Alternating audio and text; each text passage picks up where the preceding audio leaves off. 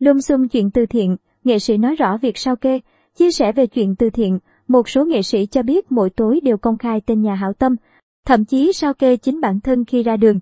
Chuyện sao kê từ thiện của giới nghệ sĩ được công chúng quan tâm sau khi xuất hiện những nghi vấn về việc nghệ sĩ ăn chặn từ thiện và thiếu minh bạch trong hoạt động thiện nguyện.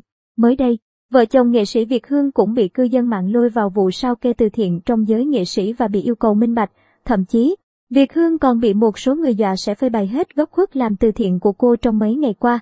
Trước thông tin này, Việt Hương đã nhanh chóng lên tiếng đáp trả. Tôi xin nói lại lần nữa là tôi không kêu gọi quyên góp tiền và không nhận tiền.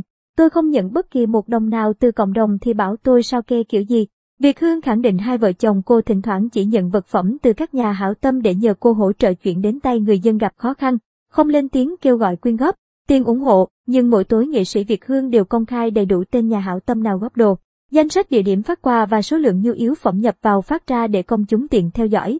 Tất cả mạnh thường quân ai có gửi gạo, mì, trứng, sữa, mắm, cá, thuốc cho bếp Hương Việt, tên nhóm từ thiện của nghệ sĩ Việt Hương TV. Xin theo dõi hình ảnh cũng như danh sách phát quà mỗi ngày. Để thấy được số quà đã tới những đâu, nữ nghệ sĩ chia sẻ. Được biết vào chiều tối mùng 6 tháng 9, Việt Hương bức xúc livestream thông báo vừa gặp sự cố bị trộm bẻ khóa lấy cắp giấy tờ trên xe chở đồ đi cứu trợ bà con trong mùa dịch. Việt Hương buồn bã cho biết, nếu ai ăn cắp thì xin hãy trả lại giấy tờ xe cho mình và phải chuộc tiền cũng được. Cũng bị lôi vào câu chuyện sau kê trên, tối mùng 5 tháng 9. Ca sĩ Phương Thanh đã chính thức lên tiếng đáp trả. Phương Thanh cho biết chị không kêu gọi nhận quyên góp từ thiện trên mạng và không lập một quỹ từ thiện nào nên không có trách nhiệm. Phải sao kê, tôi không lập tài khoản riêng để quyên góp nên bắt tôi phải công khai sao kê sao được. Dừng lại những lời yêu cầu đó nhé.